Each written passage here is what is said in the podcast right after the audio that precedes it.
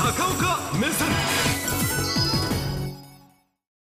フランスです、はいえー、いきなりフランスの話かとお思いになりますが、日本にも大変関わりのある話でございます。フランスは太平洋からは遠い国のはずです。ところが先週から、まあ、あ今週にかけてフランスはですね、大統領が太平洋の国々を回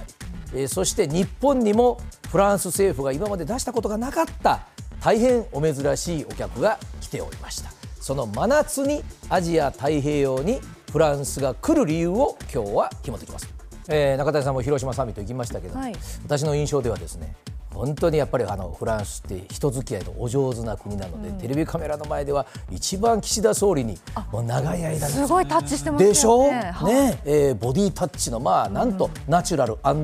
親しげなことというのなんですが、しかしながらフランス外交というのは大変読みにくい。昔から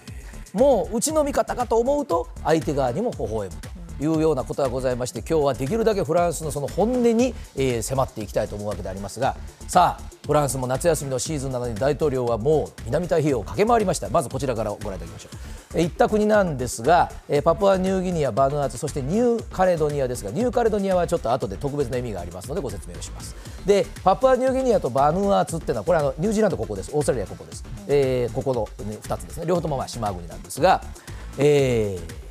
資源外交です。でですね、まあ、この辺りっていうのはやっぱりあの島国ですので、まあ、今までは大自然の恵みで生きてきたわけです。だからあまり地下資源なんか掘らなかったですが、やはりあの中国の台頭もございます。これからいっぱい取れるだろうと言われています。そうするとヨーロッパやっぱりウクライナの資源の問題がありますのでね、えー、これなかなか首脳会談としたら大自然の中でやるんですね、やっぱり島国はね。えー、マクロン大統領こういうのもですねあの エスエヌエス で頻繁に発信をされておられます。で何をしに行ったかというと、天然ガスをフランスのトップクラスの企業が受注するのを大統領も横に座ってぜひ契約のサインをと、うん、もうビジネスの真横に大統領来るわけですね。そしてバヌアツはここもビジネスです。レアアース、あの電気自動車だとか携帯電話に必要な希少金属がこれから取れると言われています。でフランスの見返りは、フランスって技術大国です。飛行機も作ってます、空母も原子力潜水艦もあります。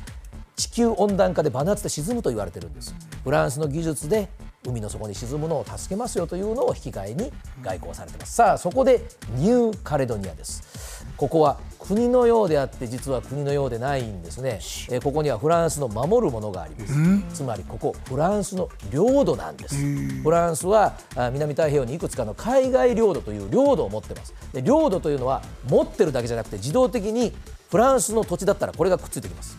えー、日本では北朝鮮のミサイルを撃ったときによくニュース用語出てきますが、 イーイーゼット、 まあ昔はにひゃくカイリだということを言いましたけれども、その領土から、まあ、ある程度の距離まではこの イーイーゼット のライン、領土を持っていることが基本です。領土があればその範囲内はお魚とか、それから先ほど申し上げました地下資源を取る優先権をこの国が持っているということで、さあここ赤いところをくくりました。あの小さな島国を持っててもフランス領ポリネシアってこんなに広い、フランスが優先権を持つ海があるわけで、でニューカレドニアは今もフランス領、フランス語しか通じませんので、そこに大統領が行ってですね、フランスの存在感ってことを示すわけですが、そこで大変周りの国々、特に大きな国々、中国、アメリカ、そういった国々がイラッとする言い方をマクロン大統領はズバッと言いました。新しい帝国主義に我々は抵抗しますとおっしゃったんですね。うん、帝国主義って何ですか。はい、ここです。正確にはオセアニア、つまり南太平洋ですが、あ新たな帝国主義が現れている。ぶっちゃけ言えば中国、アメリカのような大きい国が帝国、自分の国のように振る舞って、えー、自分たちの権利を主張して多くの国の主権、こういった小さな島国の権利を脅かしてるじゃない。フランスはいやちょっと待ってください、フランスって ジーセブン ですよね、えー、アメリカ側じゃないんですかと思うんですが、フランスはともかく主権の自由を守るんだ。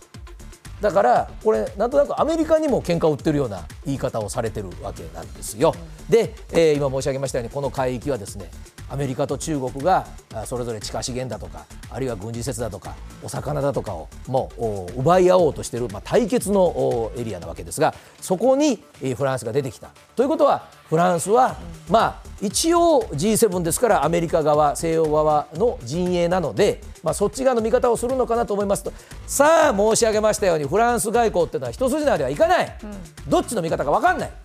同じような時期に大変中国にも配慮しております。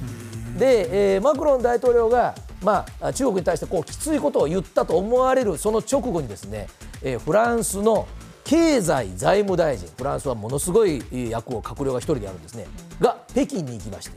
おっしゃったのは、我々は中国を切り離すんじゃない、バランスの取れたビジネスをやる、じゃあ中国の味方なのねと思うとですね、いやいやNATO ですからという話になる。ただその先にやっぱりね、ちょっと目指しているものがあるんですね。で、日本もですね、まあ当たり前です ジーセブン の仲間で広島にも来てくれたわけですから、あフランスは頼りにしているわけですが、日本もニコニコ笑ってマクロンさん信用しているとですね、ドーンと背中から突き飛ばされるのが、えそれには反対するのっていうことをこの間 NATO の会議でやられました。はい、えー、これ NATO の方から言われたんですよ、うん、NATO の事務総長があのロシアがもう好き勝手やるから、うん、東京にも連絡事務所を置きましょうと、はい、で NATO としてお願いしますよ日本さんという話になったのに、ずっと反対しているのがフランスで、まあ、言われてみれば当たり前ですが、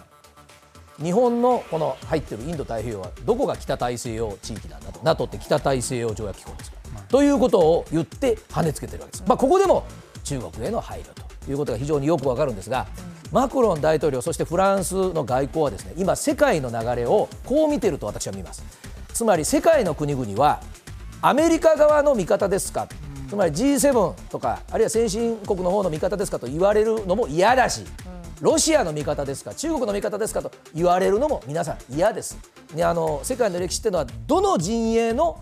一員なのか、日本もそうですね、あの日米同盟であり、えーまあ、アメリカのお友達ということでずっと来ましたけども、世界の国々はもうウクライナの戦争からこれ言われるの大嫌いなんですね。特にウクライナの戦争を見て、アフリカなんかはこの間ロシアでの会議でこう言ってます。欧米だとかロシア側だとか言わないでくれ。で、その理由は、はい、こちらです。もうとにかくこういった大きな国が揉めたら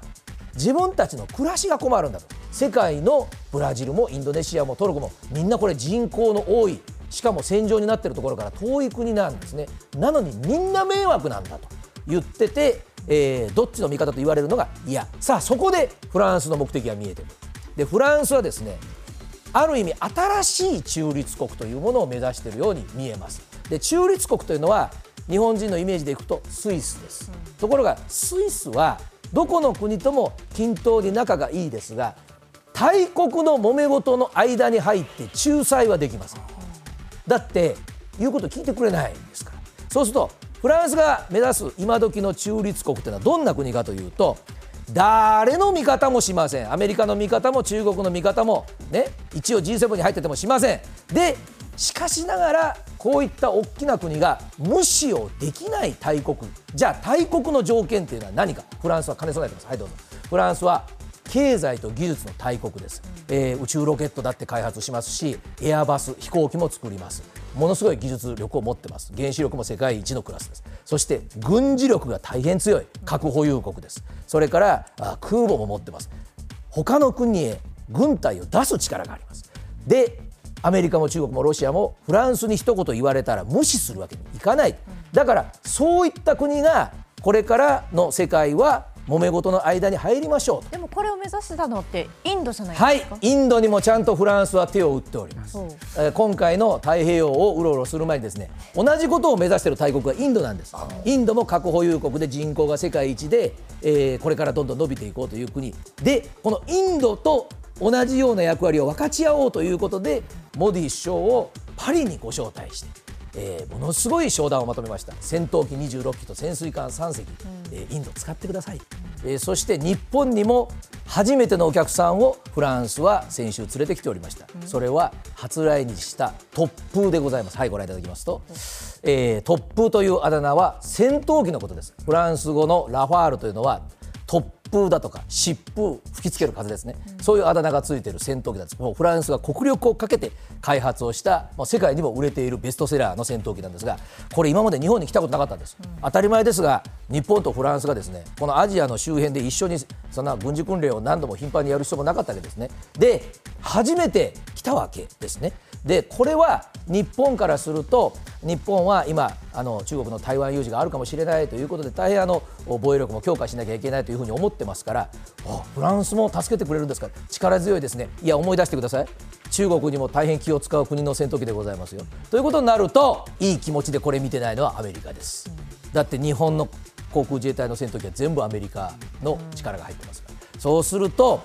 これフランスは私から言わせると大変な難題を我が国に突きつけてる気もします。我が国はやはりすべての安全保障の基本が日米同盟なはずです。しかしフランスはそこに割って入ろうではないけれどもアメリカともちょっと揉めることがあったらこういうのも持ってますんで一つ我々もちょっとお忘れなくというような、なんかこの真夏にもやもやするフランスのメッセージを感じる先週でございました。